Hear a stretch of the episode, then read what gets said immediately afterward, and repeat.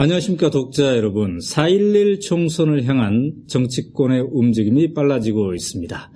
아, 새누리당 그러니까 옛 한나라당과 아, 야권 아, 민주통합당과 다른 야권들이 지금 본격적으로 아, 국회의원에 출마할 후보들에 대한 공천심사에 착수했습니다. 그래서 이해찬의 정석정치 오늘은 이 공천심사위원회에 대해서 본격적으로 알아보도록 하겠습니다. 안녕하십니까, 총님? 예, 반갑습니다. 네. 아, 정말 이제 선거 분위기가 서서히 무르익고 있습니다. 네. 여야가 이제 공천심사위원회를 다 구성을 했는데요. 특히 에, 총리님께서 지금 상임 고문으로 계시는 민주통합당도 강철규 씨를 위원장으로 확정했습니다. 근데 강철규 씨하고는 좀 개인적으로 어떤 인연이 좀 총리님 있으시나요? 예, 제가 총리로 있을 때 네. 공정거래위원장을 아주 잘하셨어요. 네. 공정거래위원장이 재벌들을 이렇게 음. 그 맞으면 관리하는 네네. 감시하는 기능을 하는 곳인데 네. 되게 중간에 낙마하는 경우가 아주 많습니다. 그렇죠. 근데 강철규 위원장이 근자에 아마 유일하게 음. 3년을 네. 임기를 다 맞추신 그런 분이죠. 아주 네. 강직하신 분입니다. 네네. 자, 그동안 이제 여러분들이 그 민주통합당의 공천심사위원장으로 이 물망에 오르락 내리락 했었는데 결국 이제 강철규 총장님, 그러니까 현재는 우석대 총장님이죠. 예. 아, 이분이 이제 결정이 됐습니다. 어, 물론 이제 여러 사람들의 추천이 있었겠지만 한명숙 대표의 의중 이것도 상당히 중요하게 작용했으리라 보는데요. 어, 강 위원장과 한명숙 총리는 어떤 좀 인연이 있었던가요? 음, 국민의 정부 때 네. 한명숙 총리가 그 여성부 장관 네. 그 하실 적에 그 강철규 총장이 당시에 부패방지위원회 위원장 네. 같이 아마 국민의 정부에서 활동을 하셨을 거예요. 아, 네. 그래서 그렇군요. 서로 인연이 있고 네. 또 나이도 비슷하십니다. 비슷하셔서 아, 마 네. 그 강철규 위원장은 서울 상대를 나오시고 네. 한명숙 총리는 이화여대를 나오셨는데 네. 그때가 되게 63세대 아. 바로 직후에 네. 학생 운동을 했던 네. 그런 분들입니다. 그래서 아마 비슷하실 겁니다. 예, 예. 자, 이렇게 뭐 언론에 누가 공천 위원이 될까, 또 누가 위원장이 될까, 이제 많은, 어, 최종 결정되기 전에 많은 그 보도들이 있었습니다만, 이렇게 공천 위원들을 확정하는 과정에서 가장 입김이 센 사람들은 누구입니까? 심사위원장 선정에서요. 네네네. 심사위원. 위원과. 아무래도 당 그 대표 최고위원 음. 이분들이 이제 그 당의 대의성을 가지고 있는 분들이니까 네. 그분들이 제일 우선 결정권을 많이 가지고 있다고 보고 아, 어, 당 대표가 역시 그 중에서도 제일 결정권을 많이 가지고 있다고 네. 봐야죠. 그러니까 최고위원들이 추천을 해서 예. 당 대표가 이제 최종 결정을 하는 그런 구조겠죠. 합의제 구조니까 네. 추천해서 공동으로 합의가 돼야 네. 최종적으로 확정이 되죠. 네. 그런데 이제 민주통합당의 경우 보면은 이 공천 심사위원을 결정하는 과정에서 조금 잡음이 있었습니다. 예. 그러니까 문성근 최고위원 같은 경우에는 어, 왜 우리가 추천한 사람이 되지 않았느냐 이렇게 해서 한때 이제 당무 거부할까요? 어, 이런 모습도 있었는데요. 이제 그런 경우 보면은 어, 이게 이제 선뜻 합의가 안 되는 경우도 있나 보죠? 어, 합의가 그, 그, 그 경우는 합의가 안 된 건 아니고 네. 문성근 최고위원이 추천한 사람이 당외 인사인 줄 잘못 알았던 거예요. 아, 그래서 당내 인사를 이미 그 일곱 명을 다 채워버렸기 때문에 네. 이분이 당외 인- 인사인 줄 아니까 못 들어가게 돼버린 거죠. 음. 일종의 뭐 일부러 배제한 게 아니고 네. 그 말하자면 착오가 생긴 겁니다. 아, 네, 근데 이미 한 번 확정이 된 거기 때문에 네. 고치기가 어려워서 음. 그렇게 처리가 된 건데 네. 과정상의 실수라고 봐야죠. 네. 아, 그래서 이제 그렇게 심각한 것은 아니었군요. 네, 일부러 배제한 게 아니고 음. 과정상의 오류였기 때문에 네. 다른 방식으로 이제 그 문성근 대표, 문성근 최고위원이 추천한 사람이 못 들어간 네. 그런 과정을 비례대표 심사위원 때 음. 또 반영을 해준다라든가 네. 그 총선 기획단에 또더 음. 반영을 해준다라든가 네. 그렇게 보완을 하, 아. 는 쪽으로 지금 가고 있죠. 아, 그래서 이제 문성근 최고위원도 당무에 복귀하고, 예. 어, 이렇게, 뭐, 그 후에 그런 큰 후유증은 없었던 걸로 이렇게 그렇습니다. 보입니다만. 자, 그런데 이제 보니까 그 위원장을 제외하면 외부 인사가 7명, 그 다음에 내부 인사가 7명, 이렇게 7대7 구도를 가져갔더라고요. 예. 어, 보통 그런데 이제 한나라당을 보니까 한나라당은 위원장 포함해서 외부 인사가 8명이고 내부 인사는 3명밖에 안 되거든요. 어, 이렇게 그 민주통합당의 경우는 한나라당에 비해서 내부 인사가 많은 게 어떤 특별한 이유가 있나요? 아니 원래 이제 반반으로 구성을 하기로 했던 거죠. 아 원래가 원래가 반반으로 네. 그동안 그동안에도 그래 왔고 네. 이번에도 이제 반반으로 구성을 하면서 음. 위원장이 외부 사람이 되니까 8대 7이 된 거죠. 네. 8대 7로 이제 구성을 한 것이고 음. 이제 그 비율이 중요한 것이 아니라 네. 심사하는 사람들이 심사할 만한 안목과 음. 네. 사회적 경험 음. 이런 것을 가지고 있느냐가 중요한 거죠. 아, 그렇다면 지금 이제 그 외부에서 어, 위원장 포함해서 8명이 왔고 내부에서는 또 7명 그 현역 국회의원들로 이렇게 구성이 됐단 말이죠. 어, 총리님께서 평가하시기에 이분들의 면면을 볼때 어떻습니까? 제대로 좀 심사를 할 만한 사람들입니까? 좀 아쉬운 대목이 있나요?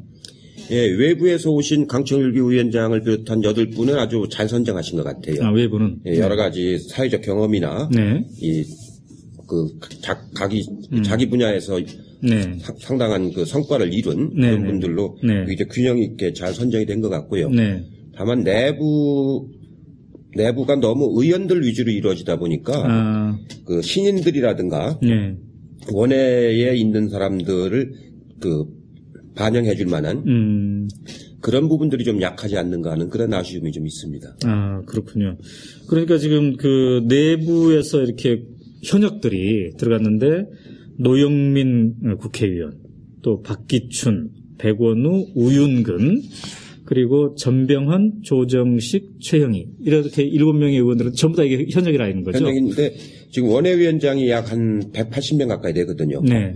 그리고 또 신인들이 또뭐 음, 대거 참여하지 않습니까? 네. 그런 사람들의 목소리를 대변해 줄 수 있는 아, 그런 그 심사위원이 좀 한두 명 좀 있어야 되는데 네. 그런 게 없이 전혀 전부 현역으로 된 것이 아, 그 일반 국민들에게 보이기에는 너무 현역 네. 기득권 지키기가 되지 않겠느냐 네, 네. 그런 좀 우려를 낳을 수가 있는 거죠. 아, 그렇군요. 네. 어, 그리고 이제 외부 심사위원으로는 아까 강철구 위원장 말씀하셨고, 김호기 교수. 이 김호기 교수는 뭐 오랜 동안 예, 그 오랫동안 민주당과 인연을 좀 가졌죠? 그 밖에서 뭐 연구 활동이라든가. 활동을 열심히 하면서 네. 어, 정치 사회학을 잘 공부하신 분이기 때문에 네. 아주 좋은 음. 그 도종환 씨는 이제 여러분들이 잘 아시는 분이고요. 어, 문밀한, 이분은 이제 미국 변호사인데, 아, 그리고 이남주 교수, 또 조선희 기자는, 아, 전 기자죠. 한겨레 신문의. 예, 언론인 출신이고요. 조은 교수, 어, 이분이 여성학회 회장을 하신 분이고, 그리고 최영애 씨도 또 이제 여성 쪽에서 국가 일을 했던 국가인권위원회. 그 네. 사무총장을 하신 분이죠. 자, 이렇게 보면은 여성이 상당히 많이 포진되어 있네요. 여성이 그 규정상 30%를 여성으로 하게 돼 있습니다. 음, 그러니까 15명 중에서 30%니까 네. 4.5니까 5명을 여성으로 아, 하게 있죠. 안배가 되어 있군요. 자, 그런데 이렇게 외부와 내부가 위원장을 제외하면 반반인데, 7명씩. 통상적으로 이렇게 공천심사위원회가 구성되면은, 어, 밖에서 그 일부 독자들은 그런 생각을 할 수 있을 것 같습니다. 내부 인사들이 다 주도하는 거 아니야, 저거? 왜냐면 사정에 밝기 때문에. 외부 인사들은 뭐 다른 일 하다가 어찌 보면 이렇게 잠깐 와서 짧은 시간에 아, 이런 정치의 생리라든지 그 인맥의 풀에 대한 소화 능력이라든지 이런 것들이 과연 있을까? 그래서 왜 내부 인사가 주도하는 거 아니냐? 이렇게 생각할 수 있을 것 같은데요. 어떻습니까? 여기 공천심사위원회는 예전하고 좀 다릅니다. 네. 이번에는 나중에 말씀드리겠습니다만 음. 이 공천심사위원회에서 그 공천을 결정하는 것이 아니고 그 경선을 하기 위한 기준, 네. 방법을 기준과 방법 절차를 결정하는 거거든요. 네. 그, 그렇게 해서 최종 결정은 이제 일반 국민들이 참여하는 음. 모바일 경선에다가 다 맡기는 그렇죠. 거거든요. 네, 그래서 여기서 최종적으로 결정하는 것이 아니기 때문에 네. 그 기준을 만드는 데기 때문에 네. 그 내부 인사가 다 하고 말고 할 그 여지가 별로 없죠. 아, 그렇죠. 그러니까 전에는 공심위원회에서 뭔가 선정이 되면은 거의 거의, 거의 확정인데 됐는데 이번에는 이번에 이제 예선전 정도 그쪽 그 예비 경선 예비 경선 거기까지 관리를 하고 그 다음에 본 경선은 네. 이제 국민들이 참여하는 네 네. 그 모바일 경선으로 넘어가기 때문에 네. 이 옛날과는 성격이 좀 다르죠. 음. 그리고 또 특이한 점은 지금 이 민주통합당의 경우는 이 공천심사위원회가 비례대표에 대한 결정권은 어떻습니까? 없죠, 지금. 예, 이건 네. 지역구 출마자에 관한 것만 하고 네. 비례대표 전국구 후보에 관해서는 별도의 공천심사위원회를 따로 만들어서 네. 거기서 이 경쟁 방식으로 따로 음. 선출하게 됩니다. 자, 이번에 그렇게 하는 이유는 이제 비례대표도 좀 독특하고 새로운 방법으로 해야 되기 때문에 그런 것이죠. 예. 네. 비례대표도 이제 옛날처럼 음. 최고위원들이 나눠 먹기 이렇게 하지 않고 네. 그 한명숙 대표 지금 구상은 네. 이 앞으로 우리 사회에 중요한 역점을 둬야 될 분야가 있지 않습니까? 네네네. 한반도 평화라든가 네. 복지 문제, 교육, 네. 보육, 네. 주거, 네. 보건의료, 환경, 인권, 네. 뭐 노동 이런 중요한 분야들을 분야에 이제 비례대표를 이제 선정을 하는데 네. 공모를 해서 음. 그, 그 분야별로 공모를 해서 네. 공모에 참여한 사람들이 음. 또 이제 토론 같은 걸 해서 경쟁을 시켜가지고 네. 이 모바일 투표를 하게끔 음. 하는 그런 방식으로 이제 하려고 하는 거기 때문에 네. 그건 별도의 그 심사위원회를 별도로 따로 두게 네. 되는 거죠. 자, 오늘은 이제 그 민주통합당 중심으로 이 공천심사위원회의 역할에 대해서 알아볼 텐데요. 어, 통합진보당의 경우는 이렇게 별도로 공천심사위원회를 뭐 외부 인사를 들어서 한다든가 이런 것은 어, 없는 것 같습니다. 여기를 보니까 어, 이미 지난해 12월 11일 날 그 전국 운영위원회가 결정을 해서 어, 예비 후보자 자격 심사위원회 이런 거를 설치했더군요. 그래서 여기에서 이제 어, 자격을 심사해서 이미 지금 상당하게 어, 109군데의 지역구 단일 후보를 이미 확정해 놓은 어, 그런 상태입니다. 그러니까 이게 당마다 약간씩 이제 어떻게 후보를 결정하느냐 이 방식도 좀 차이가 있는 거죠.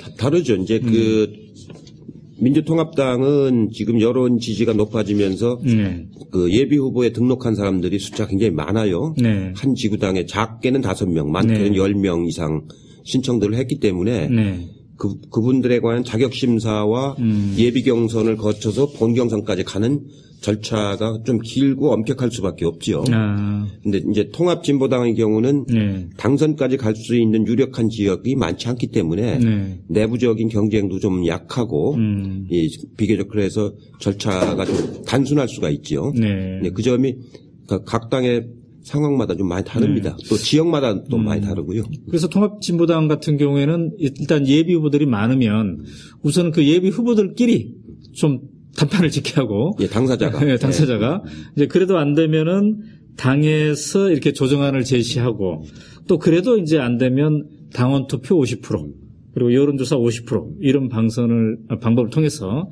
최종적으로 이제 한다고 하는데요. 어, 그쪽 사람들 얘기는 뭐 그렇게 최종적으로까지 이렇게 경선할 정도로 갈 곳은 한 여- 여덟 개나 아홉 군데 정도밖에 안 될 것이다. 아, 이렇게 이제 얘기를 하고는 있습니다. 자, 이게 이제 통합진보당의 이제 경우인데, 그렇다면 이제 다시 민주통합당 얘기로 돌아와서요. 이 공시천심사위원회의 힘이 예전에 비하면, 예전에 비하면 더 커졌다고 볼 수 있습니까? 줄어들었다고 보십니까? 많이 줄어들었죠. 아, 이제 공천 우리나라 공천의 그 과정을 보면은 네. 옛날에는 총재가 거의 전권을 가지고 했었죠. 음, 그냥 네. 하향식으로 네. 그 공천을 준다고 그러죠. 그러니까 제왕적 종제죠? 예, 예, 공천을 준다고. 아, 준다. 그리고 비례대표 같은 경우는 그 특별 당비를 또 뭐 몇십억씩 내게끔 해서 네.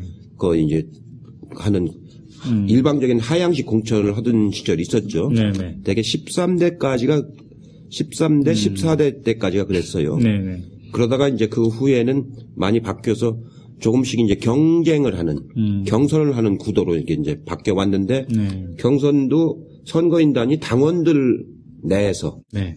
혹은 대의원들 내에서 경선하는 거니까 일반 국민들하고는 좀 동떨어진 음. 그- 그 관계 관심이 안 갖는 그런 경선이었죠. 네. 그러다가 이번 경선은 이제 완전히 당원과 일반 시민을 구분하지 않고 누구라도 참여할 수 있는 네. 그리고 현장에 가서 투표만 하는 게 아니고 모바일로도 투표할 수 있는 네. 완전히 상향식 공천이 되는 거거든요. 음. 그러니까 그 심사위원들의 역할이 굉장히 축소가 된 거죠. 아. 이제 그러니까 심판 심판을 보는 역할이죠. 네. 예. 결정을 하는 역할이 예. 아니라 그러니까 어 아마 기준을 어떻게 만드느냐에 따라서 조금씩 다르긴 할 텐데 네. 그래도 심사위원들의 역할이 옛날하고는 많이 축소가 된 거죠. 네. 이게 이제 일종의 국민 경선, 국민 공천이라고 봐도 이제 과언이 아니죠. 음. 근데 그럼에도 불구하고 제 주변에도 이제 공천심사위원으로 들어왔으면 좋겠다 이런 전화를 받은 사람도 있고 또 이제 공천심사위원장 물망에 올랐던 분도 제가 이제 알고 있습니다만 어 그분들 주변에서 이렇게 들러 나온 얘기는 친구로서 맞지 말라고 그랬다 이런 얘기를 많이 하더라고요.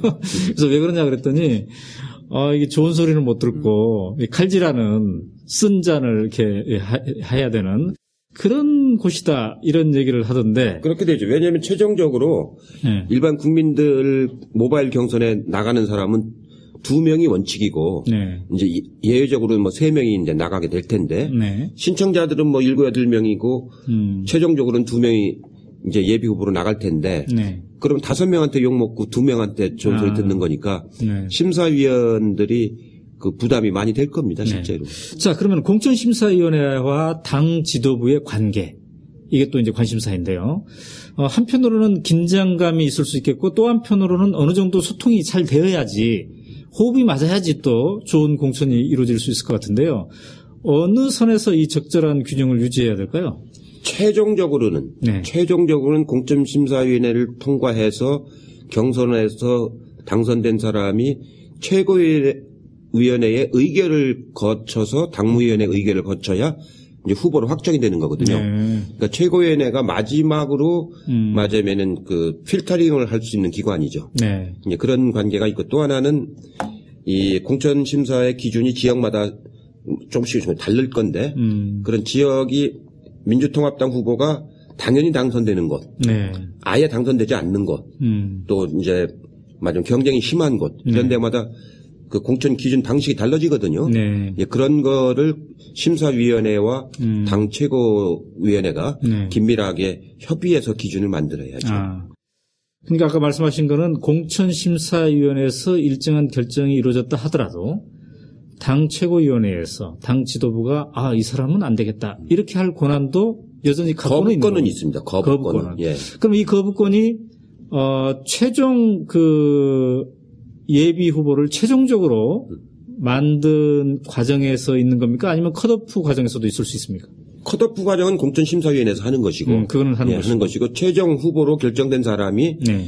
이 도저히 그 상대 당 후보한테 이길 수가 없다. 네. 그럴 경우는 이제 전략공천 지역으로 아, 전환시킬 수가 있는 거죠. 지금 이제 전략공천을 말씀하셨는데 그렇다면은 어, 당 지도부가 현재 당 지도부 그러니까 한명숙 총 어, 한명숙 대표가 뭔가 그래도 할 수 있는 것은 전략 공천에 대한 것이겠군요. 그렇죠. 그 이 전략 공천에. 대한 몫은 공천심사위원회와는 별개로 당 지도부가 좀당 최고위원회가 갖고 아. 당 최고위원회 갖고 있는 거죠. 예. 그럼 이 포션이 어느 정도 됩니까? 원래 기준은 30% 이내인데 아, 30%. 그렇게 많이는 사용하기가 어렵고요. 네. 30%면 73개 지역이거든요. 음. 245개 중에서 73개 지역이니까 네. 그렇게 많이 사용하기는 어렵고 네. 실제로 이제 통합 그 진보당하고 연대를 할 경우 네. 필요하면 이제 전략지구 설정을 해야죠. 네. 그런 경우라든가 음. 아니면 정말로 외부의 인사 중에서 그 이번에 꼭 정체성 때문에 네. 그 아주 유능한 분을 모셔와야 될 음. 음, 경우라든가 네.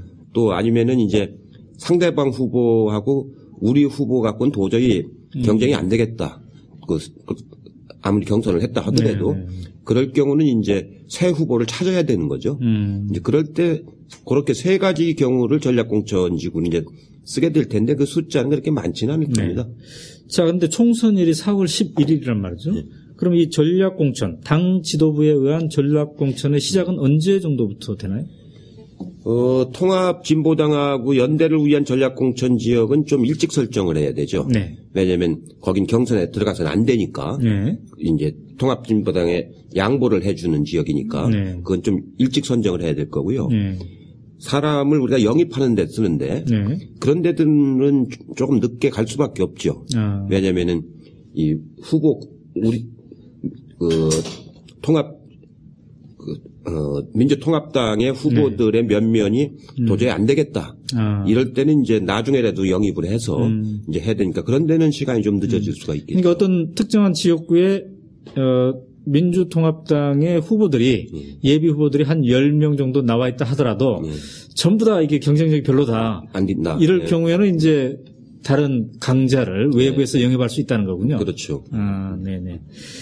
자, 그렇다면 이렇게 이제 공천심사위원회도 혁신적으로 운영되고 있고 역할과 위상이 달라졌다면 옛날에 그 잡음이 가장 많이 일었던 게 이제 비례대표를 돈으로 산다. 이런 얘기였지 않습니까? 네. 이번에는 그런 것들이 거의 사라진다고 봐야 됩니까? 아니면 돈의 힘, 이런 것들은 좀 여지가 있다고 보십니까? 돈의 힘은 없고요. 옛날에는 제가 이제 13대 때 처음 그 국회 진출했을 때 보면은 비례대표가 반은 팔고 음, 반은 이제 당에 기여한 사람으로 네. 이제 하고 그랬었는데 이번에는 지금 한 대표님의 구상은 어떠냐면은 네.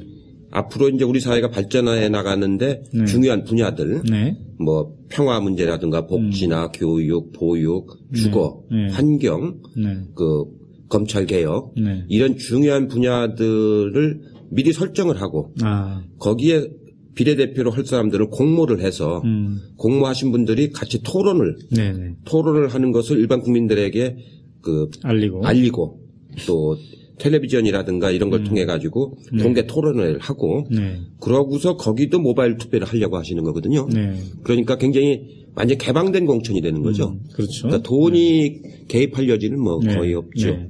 자, 이러한 어떤 혁신적인 비례대표 선정 방안은 총리님께서 이 정책 정치에서 몇 차례 예, 언급을. 이제 하셨는데 예. 그게 실현이 되는 거군요. 그 방향으로 이제 가고 있습니다. 네네. 예. 자, 근데 아까 말씀하실 때 옛날에는 비례대표를 반 정도는 돈으로 팔고 예. 반 정도는 이제 제대로 했다 그러는데 근데 반을 돈으로 팔았던 이유 중에 하나가 예. 어떤 총선 자금을 그쪽에서 마련하는 그렇죠. 그런 의도, 의미가 좀 있지 않았습니까? 옛날에는 그 국가에서 네. 정당에 보조금을 주질 않았어요. 아, 그러니까 정당을 운영을 하려면은 네. 그 전국구 비례대표 돈으로 보통 30억씩 뭐 20억씩 이렇게 팔아가지고 네. 그 10개 팔면 200억 되지 않습니까?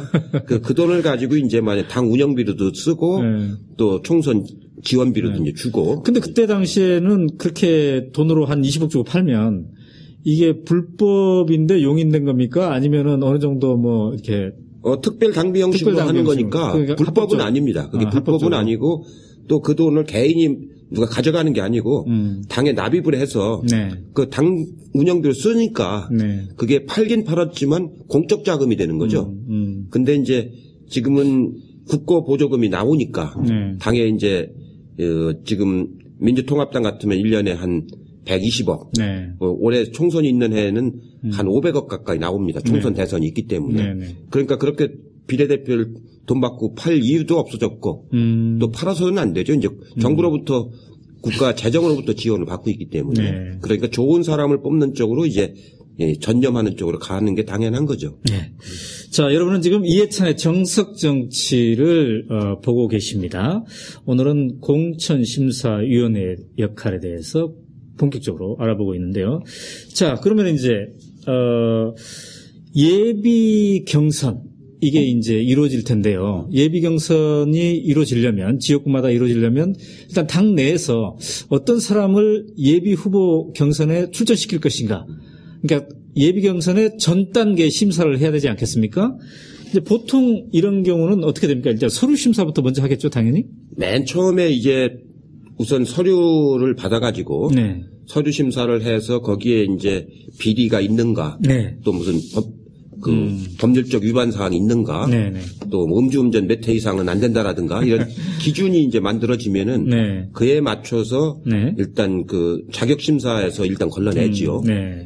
그 다음에가 이제 두 번째가 음. 그 그런 걸 통과한 사람들을 가지고 음. 그 사람이 제시한 공약이라든가 그렇죠. 그동안 해왔던 활동이라든가 네. 그걸 가지고 검토를 해서 최종 네. 경선에 나갈 두 명 내지 세 명으로 네. 압축하는 이제 그 예비 경선이 있죠. 컷오프라 보통 그렇죠. 그러죠. 네. 그걸 거쳐서 마지막에 이제 모바일 투표로 가는 후보가 나오게 네. 되는 거죠.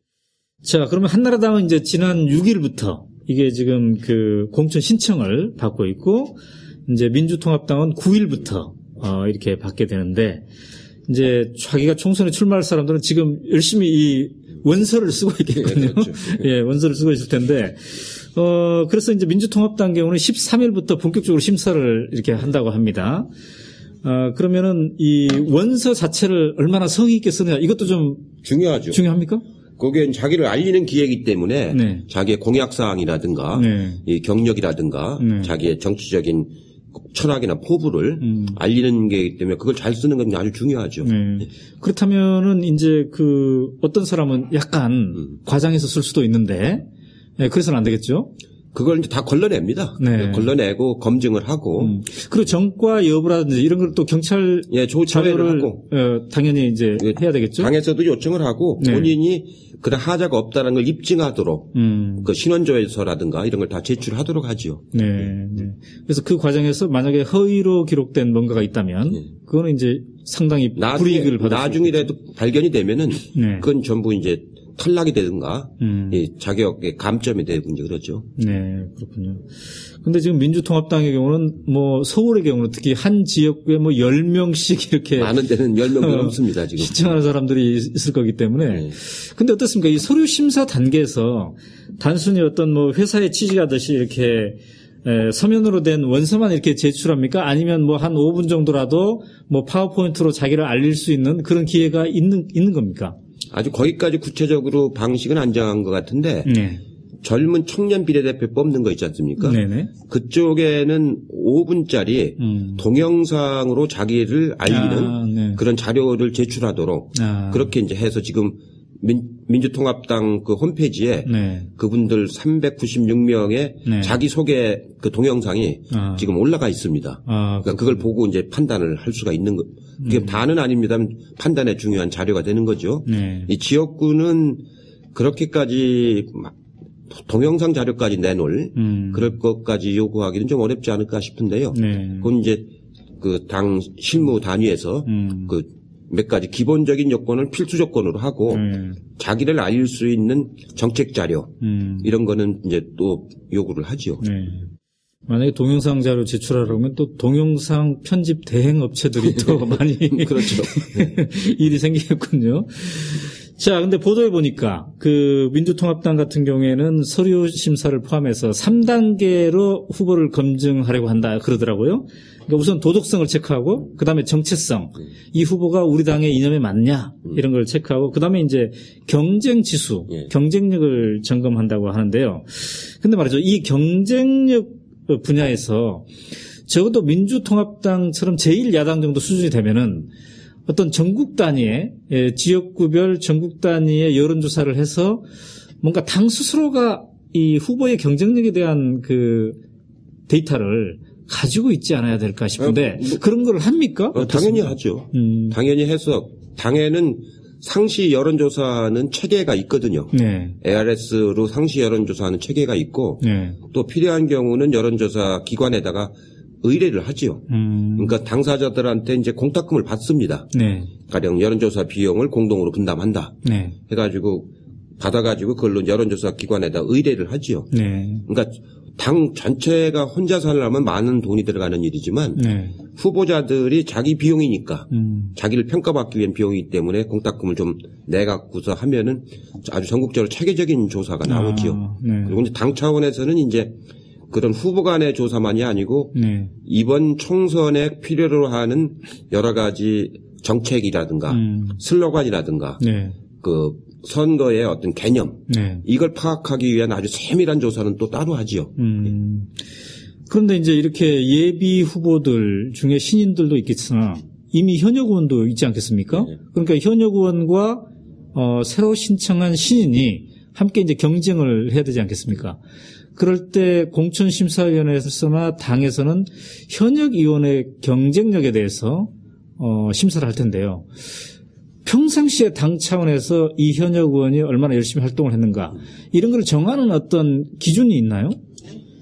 어, 평상시에 가지고 있는 건 아니고 네. 현역 의원들의 경우는 국회 활동, 네.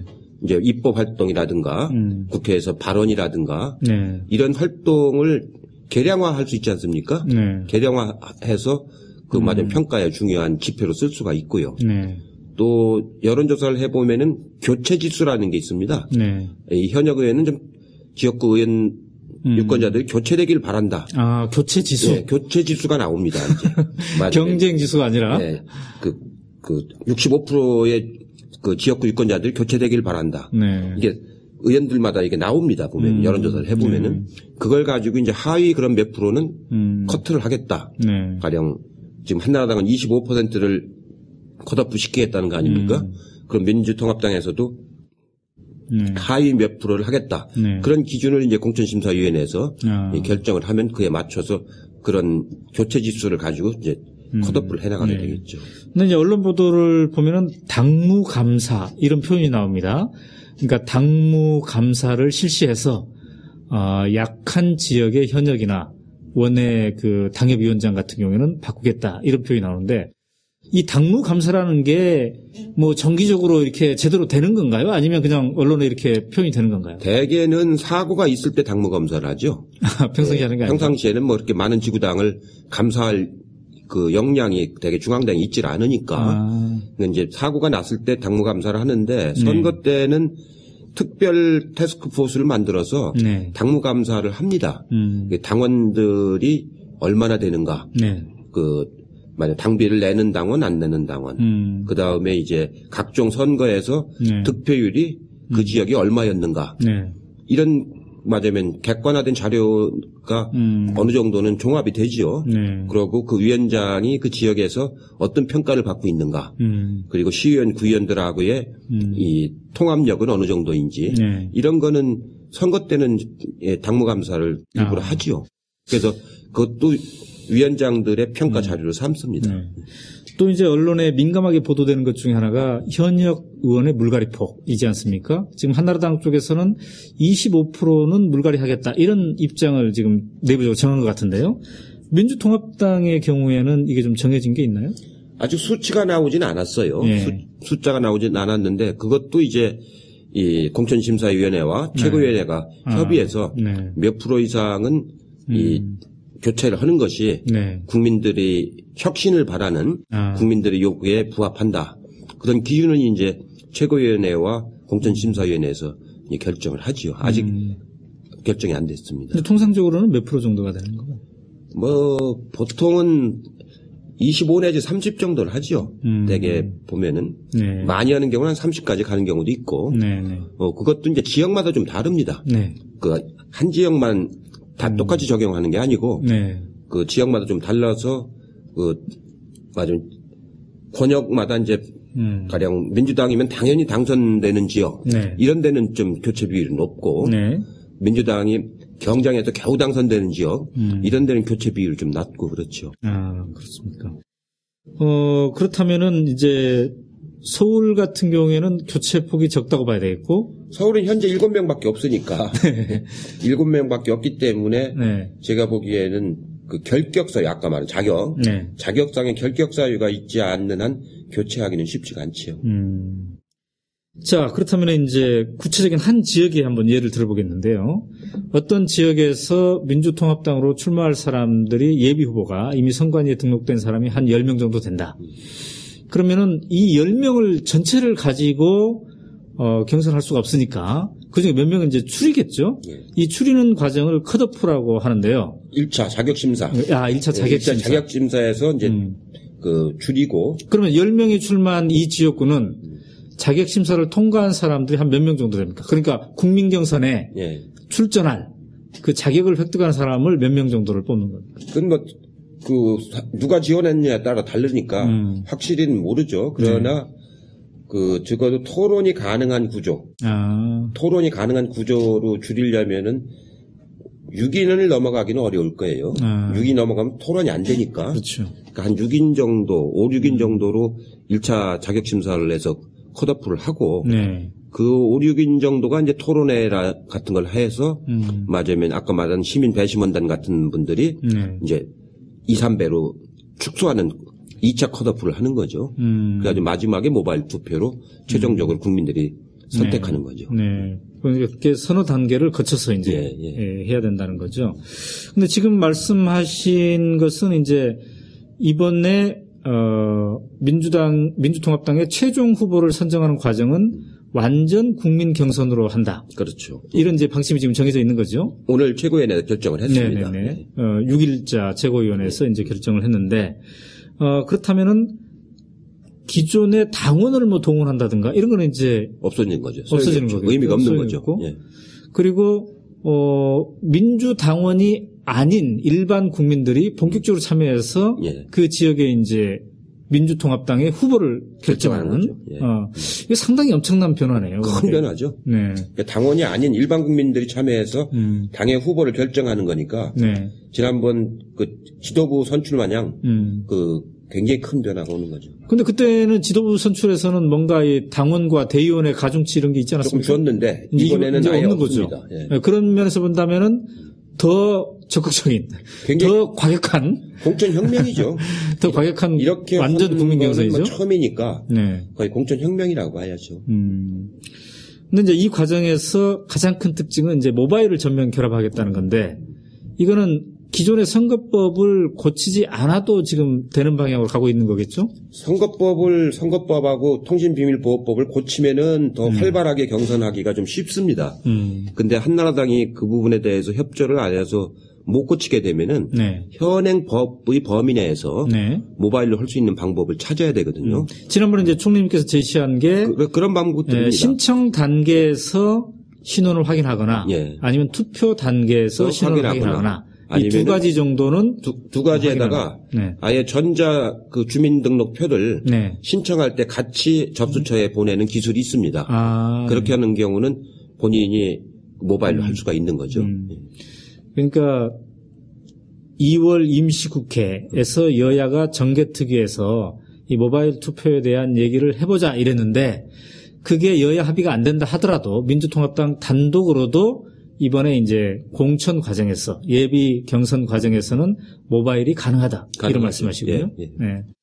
자 그렇다면은 역시 지난번에 민주통합당 지도부 선출할 때와 마찬가지로 어, 전철 타고 가면서도 할 수 있고 그러면 화장실에서 할 수도 있고 네. 누워서도 투표를 할 수 있는 할 수 이제 그런 시대가 아, 본격적으로 열리는 거겠군요. 네.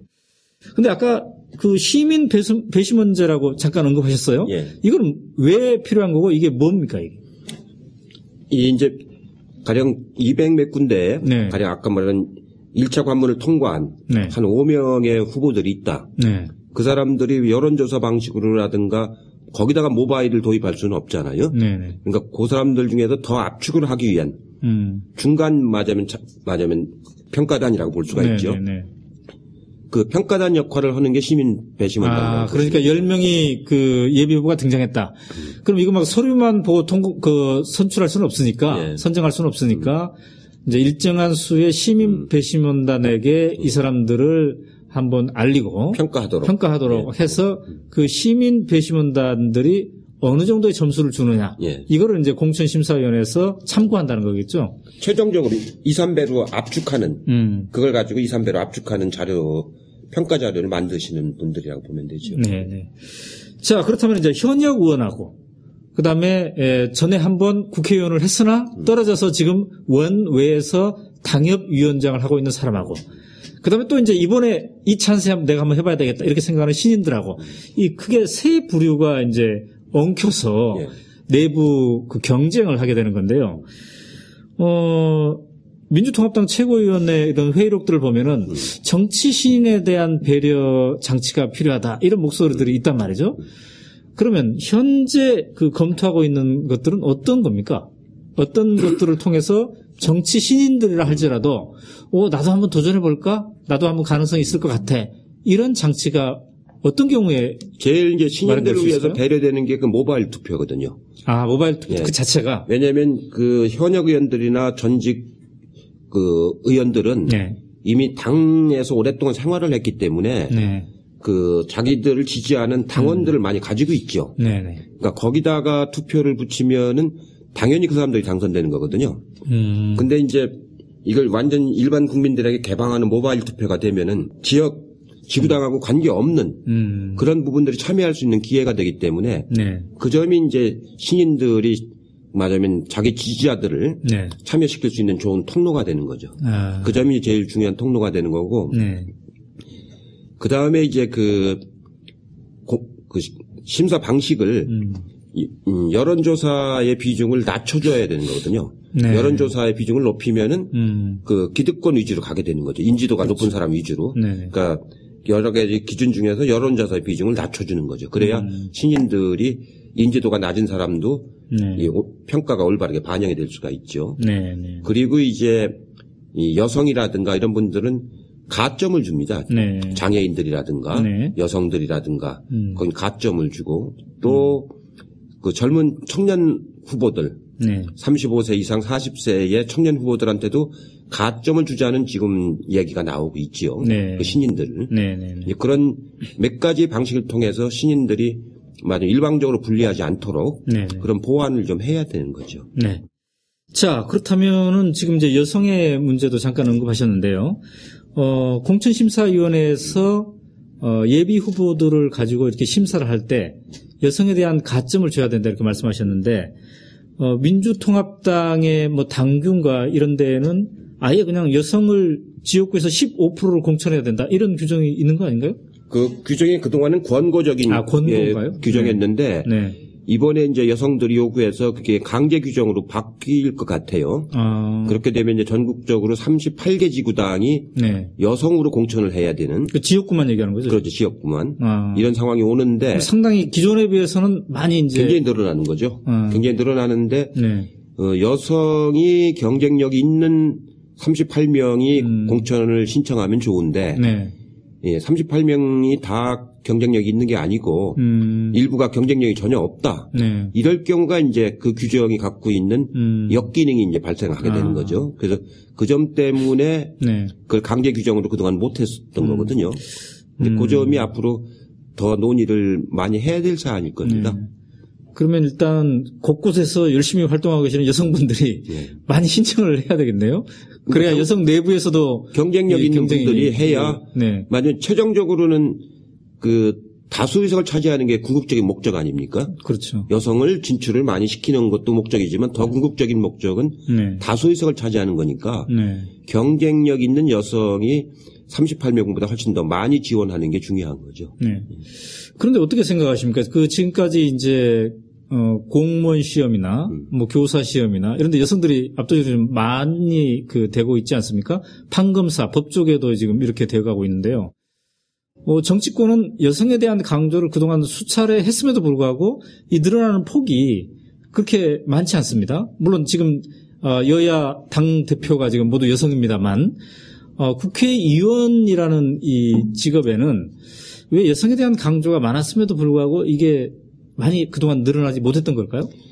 비례대표는 이제 그 반반을 하죠, 지금. 네네. 10, 17대 때부터 아. 비례대표는 이제 음. 딱 반반으로 하기로 했기 음. 때문에 어느 당이든지 13579 음.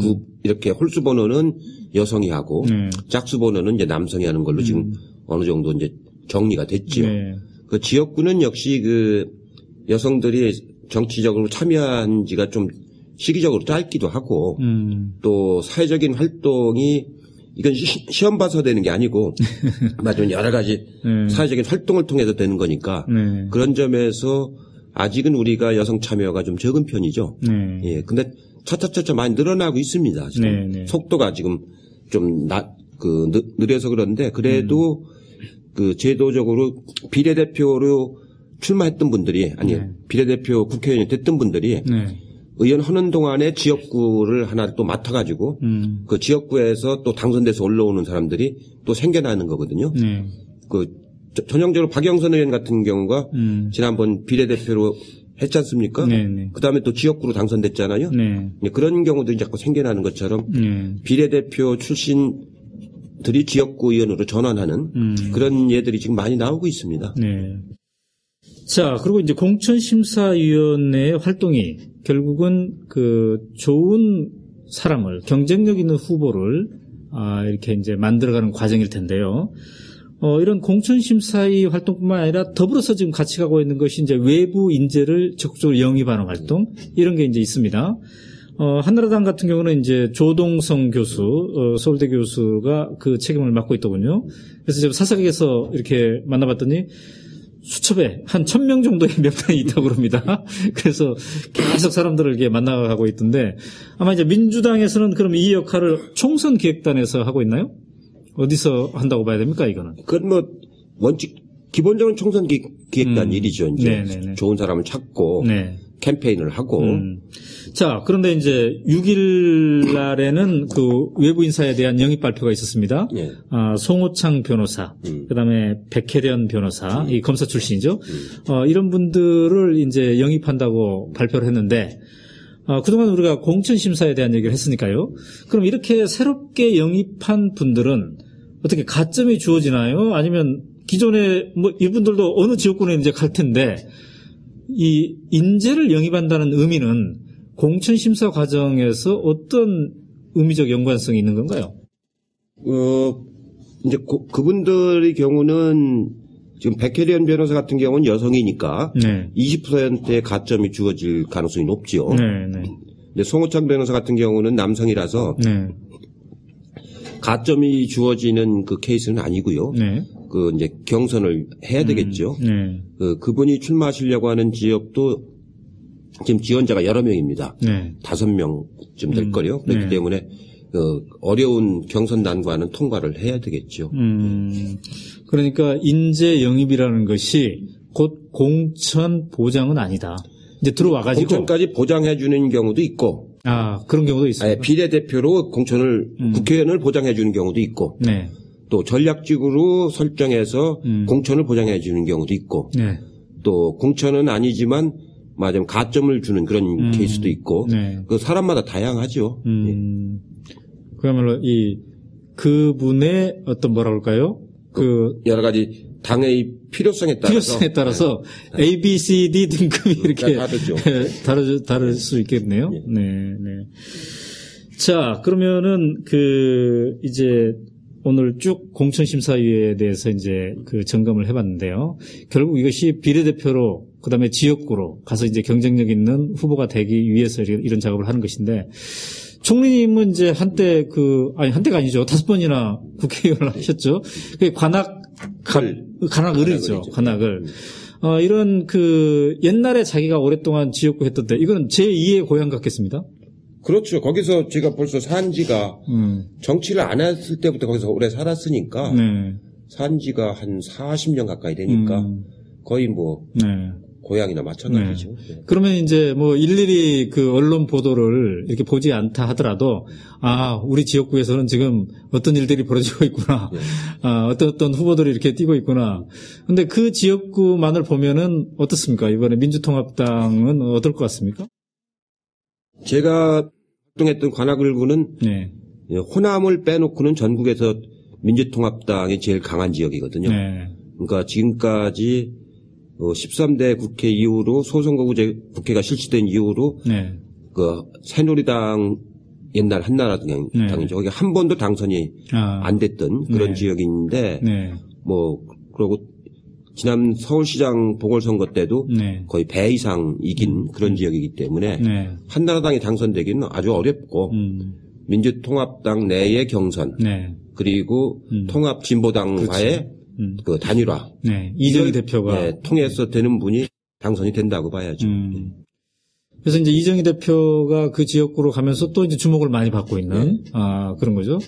어, 그런 측면에서 본다면 이제 앞으로 어, 이 민주통합당 내에서의 공천도 중요하겠지만은 또 이렇게 그 다른 야당과의 함께. 연대를 해야 되는 예. 그 후보 단일화 과정이 있- 필요할 텐데 어, 전체 지역구에서 그런 후보 단일화 하기는 어렵겠습니다만 이른바 전략 지역에서는 그런 것들이 이루어지지 않겠습니까? 한몇 군데 정도를 예상을 하고 있습니까? 이제 지금 비공식적인 접촉을 어느 정도 지금 하고 있는데요. 네. 전체 245개 중에서 대부분은 이제 경선을 하는 걸 원칙으로 하고 네. 당대당 네. 경선을 하는 걸 원칙으로 하고 또 아예 경선이 필요 없는 지역이 있죠. 네. 어차피 한나라당이 당선될 거라든가 음. 어차피 안 될 거라든가 네. 그런 지역은 단일화가 필요 없, 없으니까 네. 이제 그런 경우는 이제 경선 자체가 별 의미가 없는 경우가 있죠. 음. 그 다음에 이제, 어, 일부 그, 그, 1대1 구도를 만들려면은 음. 그, 한쪽이 네. 가령 이 민주통합당이 음. 그 수도권에서 몇 개 지역을 양보를 하면은 네, 네. 그 통합진보당이 수도권의 다른 지역을 공천을 안 줘야 음. 일 1대1 구도가 되지 않습니까? 그렇죠. 네. 이제 그런 경우가 있어서 네. 그래, 그래 전면적인 1대1 구도가 돼야만이 음. 이번에 야당이 과반을 차지할 수가 있거든요. 네. 그러면- 몇 개를 요구할지는 아직 구체화되지는 않았어요. 네. 어느 지역을 또 요구, 요구할지. 근데 관악을 같은 경우에는 그러면 만약에 어, 통합진보당의 그 이정희 대표 쪽에서 음, 어, 이쪽을 우리한테 양보하라 이렇게 할 수도 있는데 어, 그러나 그 민주통합당 후보로 이미 그 예비 후보로 뛰고 있는 사람들 입장에서는 그 요구를 받아들이기가 굉장히 힘들 수 있겠습니다. 지금 그쪽 지역에는 누가 지금 예비후로 뛰고 있느냐면은 네. 현역 의원인 분이 뛰고 있어요. 네, 네. 구청장을 두 번 아, 하고 그렇죠. 이번에 그 18대 당선된 현역 네. 의원이 한번 네. 뛰고 있고 네.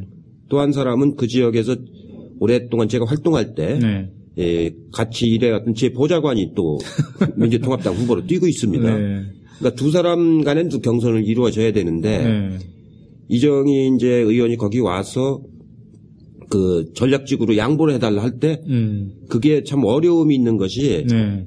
양보를 안 해주려고 할 거 아닙니까? 예. 현역 의원이 양보하려고 그렇죠. 하겠어요? 네.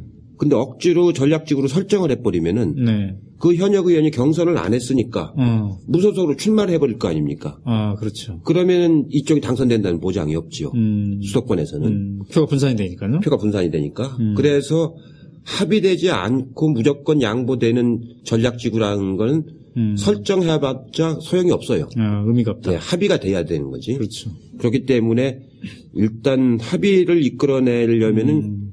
무소속 출마를 안 하게끔 하려면 경선을 하는 것이 원칙이고 음. 그 경선이 도저히 안 되겠다. 네. 그럴 경우는 이제 불가피하게 음. 전체 전체적인 승리를 위해서 네. 조정을 해야 되는 거죠. 음. 그, 과정이 아주 네. 복잡합니다. 예, 복잡하고 예. 이왜 하필 우리 지역을 어.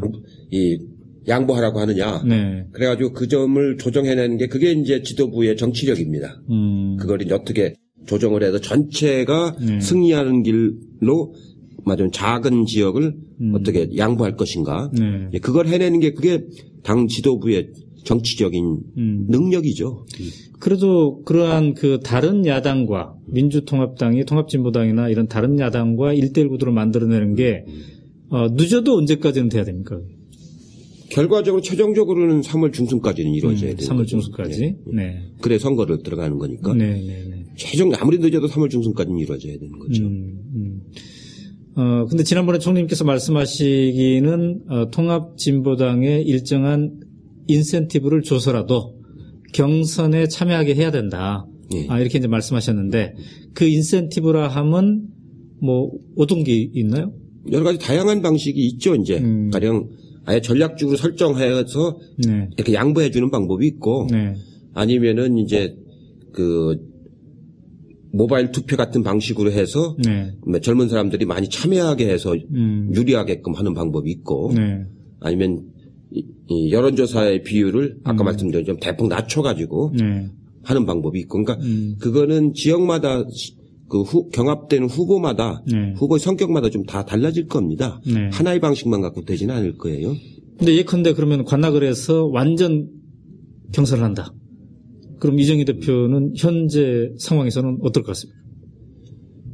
어, 최근에 뭐 조사를 해본 건 아니기 음, 때문에 잘 네. 모르겠습니다만 네. 아무래도 그 지역은 민주통합당이 오랫동안 음. 그 맞아 자리를 잡은 지역이고 네. 뭐 수도권에 가장 강한 지역이니까요. 네. 그렇기 때문에 지금 통합진보당으로서 그 지역에서 그 이기긴다는 건 쉽지는 않을 겁니다. 음. 네네.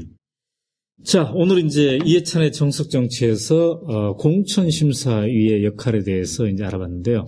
아까도 말씀하셨지만은 어, 역사적으로 이게 보면 그동안 공천심사위의 권한 이런 것들의 변천 과정을 또 당 지도부와의 관계를 보면 어, 이것을 통해서 보더라도 우리 사회가 조금 조금씩 민주화의 방향으로 가고 있다. 이렇게 봐야 되겠죠? 그러니까 한 20년 만에 네. 완전히 하향식 공천에서 네. 거, 거의 8, 90% 상향식 공천으로 바뀐 음. 거거든요. 네. 그러니까 20년 만에 이런 정당 공천 제도는 굉장히 많이 바뀐 거라고 봐야죠. 네. 결국에 이제 시민의 힘으로 어, 시민의 압력에 의해서 어, 정치권도 이렇게 이제 바뀌는 건데 최종적으로는 자기 지역의 그 완전 경선을 할 때 시민이 또 참여해야 되겠군요. 그렇, 그렇죠. 네. 그 지난번에 이제 64만 명이 음. 참여하셨지 않습니까? 네. 그분들이 그때 참여해서 본 경험들이 있잖아요. 네. 그리고 재미가 있었잖아요. 네. 그러니까 이분들에게 이번에 지역구 공천에도 음. 참여하시라. 네. 또 비례대표 공천에도 음. 참여하셔라. 이렇게 하면은 제가 보기엔 그분들 중에 상당 부분이 참여할 것 같고요. 네. 그리고 또 새롭게 참여하는 분들도 있을 거예요. 아, 이런 제도가 생겼구나 해가지고. 그래서 잘 운영을 하면은 제가 보기에는 이번에 아주 지난번 못지않은 그런 큰 성과를 낼수 있을 가능성이 높죠. 예. 지난번에는 그 민주통합당 당원이 아닌 사람들이 한 6, 70만 명 참여했는데 64만 명. 64만 명. 이번에는 어느 정도를 기대하고 계십니까? 아마 제가 보기에는 모바일 경선을 제대로 잘 활용을 하면은 네. 아마 이번에는 100만 명 이상 참여할 가능성이 저는 아, 있다고 100만 봅니다. 명. 예. 네. 왜냐하면 이게 240군데 지역에서 벌어지는 음. 각 지역에서 벌어지는 거기 때문에 네. 각 지역의 후보자들 있지 않습니까? 네네. 그분들이 다 참여를 권유를 할 거 아닙니까? 네. 그렇기 때문에 어, 100만 명 이상 참여한다고 봐야죠. 네. 자, 아, 오마이뉴스 독자 여러분 어떻게 보셨습니까? 아, 공천 심사위원회가 이렇게 혁신적으로 바뀌고 있는 모습을 짚어봤습니다. 결국 총리님께서 말씀하신 대로 여러분들이 앞으로 어떻게 참여하느냐에 따라서 이 제도가 정말 의미가 있는 것으로 될지 에, 결정이 될 것 같습니다. 아, 오늘 이해찬 정수씨 여기서 마치겠습니다. 감사합니다, 총리. 수고하셨습니다. 네.